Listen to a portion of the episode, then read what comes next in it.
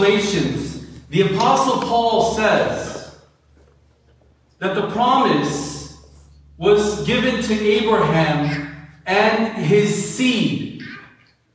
The Apostle Paul goes on to explain that it was not seeds, the plural, but seed, the singular.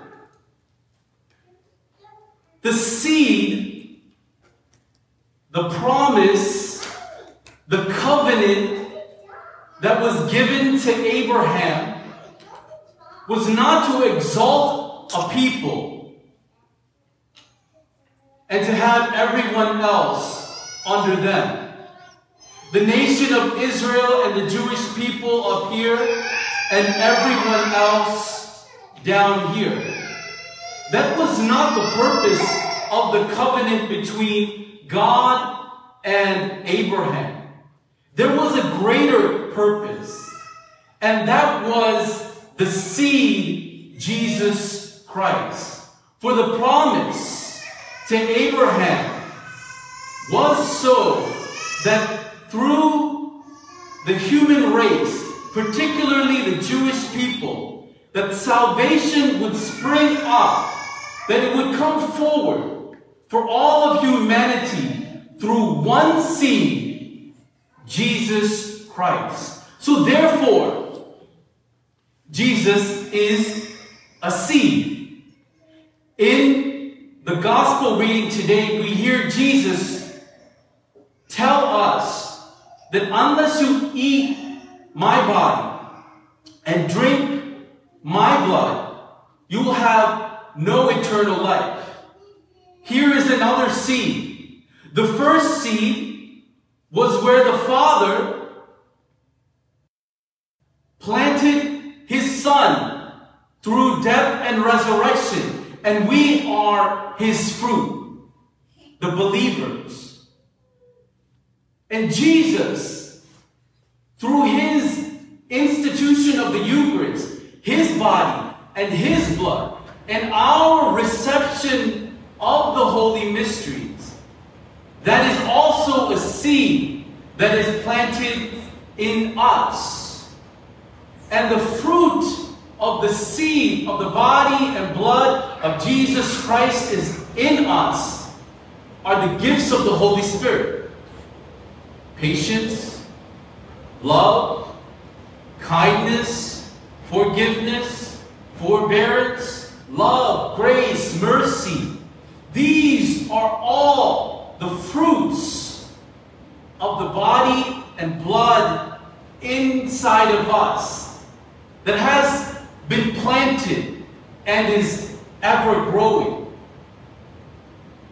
And so there is a seed inside each and every single one of us. A seed that is sown and a harvest that is reaped. In the book of Galatians, again, the Apostle Paul says that God is not mocked. For every man sows and every man reaps. Whatever he sows, he shall also reap. Either you sow in the flesh and you reap in the flesh, or either you sow in the spirit and reap in the spirit. When you sow in the flesh, that is sin, and what that reaps is destruction. When you sow in the spirit, which is holiness, what that reaps is life, joy, happiness, blissfulness, contentment. What are we sowing in our hearts today?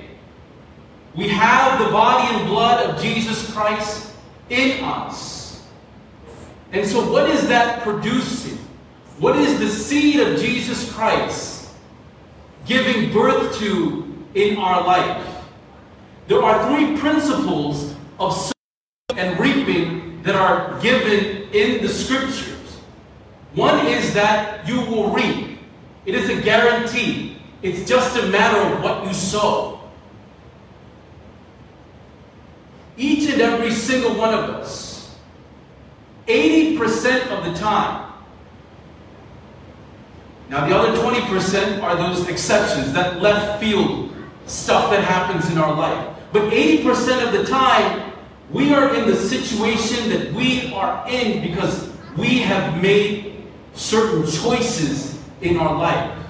And those choices has brought us to where we are today.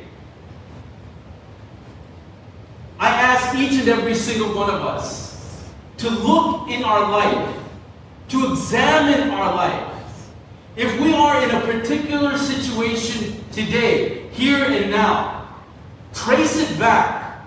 There is a seed that was sown, and that seed has produced the reality that we are reaping now. It's not always the case. There are exceptions, but the majority of the time, what we sow is what we reap. And no man, no woman can escape that law of humanity. Secondly, is that when we sow, we will always reap a harvest. In our backyard, we have okra, we have beans, and you plant one seed for okra, for one plant, and for the beans, the same way. But you're not just hoping for one okra. You're not just hoping for one bean. You're hoping for a harvest. And this is the same for when we sow spiritually or when we sow in sin. One sin leads to a multitude of sins. One act of grace, one act of mercy. What we reap is God's love, is blessing, which is a multitude. Whenever you sow, there will always be a reaping of the harvest. So when we sow in the flesh, we must remind ourselves that, that one sin will be reaped as a multitude of problems in our life. It's not one for one. Same when you sow in the spirit, it's not one for one, but it's one for many. And the last principle is that when you sow, the harvest isn't immediate. Yes, we sit now, and the present looks fine. There seems to be no challenges, no struggles. Everything is going as it is. Because the harvest does not come immediately when you sow, it comes later. And so you must be careful of the schemes and the devices of the devil. The darkness always tells you if you do this now, it's going to be okay. But the Lord tells you if you do this now, in a few months, in a few years, you will reap the harvest. And so, yourself, I need to remind myself that whatever I sow today, I might not see the fruits of it today, but only later on. And this is the same for our spiritual life as well. When we pray today, and there are no immediate results, don't think that your prayer has gone in vain. God will answer you in abundance in the coming months, in two years from now, in three years from now. Your prayers don't float up in the air and somehow fizzle away. God knows your prayer. God knows your spiritual life. That day when you resisted sin and you said no, God has that stored up for blessings to come. To the young people who are in college and you're listening to me right now, You have a lot of things going on, particularly in the parties, in the frat gatherings, in all these types of social life that is a part of what we call college or university. We as Orthodox Christians, as Christians, must say, no, I am not going to sow to the flesh, but I am going to sow to the Spirit. And we have to stand with our Lord and ask Him for His strength, His courage, His blessings to come upon our life. Not only college students, is it? Young men who are growing up, young adults, people who are married. We all have to sow in the spirit, not in the flesh. And when you sow in the spirit, God's mercy and love is there. And we cannot even count it. It cannot be numbered. So let us pray for the great blessing of God to come upon us. O Heavenly Father, we submit before you our sins today. And we ask for complete cleansing. That you forgive us. And that you baptize us afresh in the Holy Spirit. Give us a new anointing of Muron today so that we can be rejuvenated, revived, and spiritually be awoken.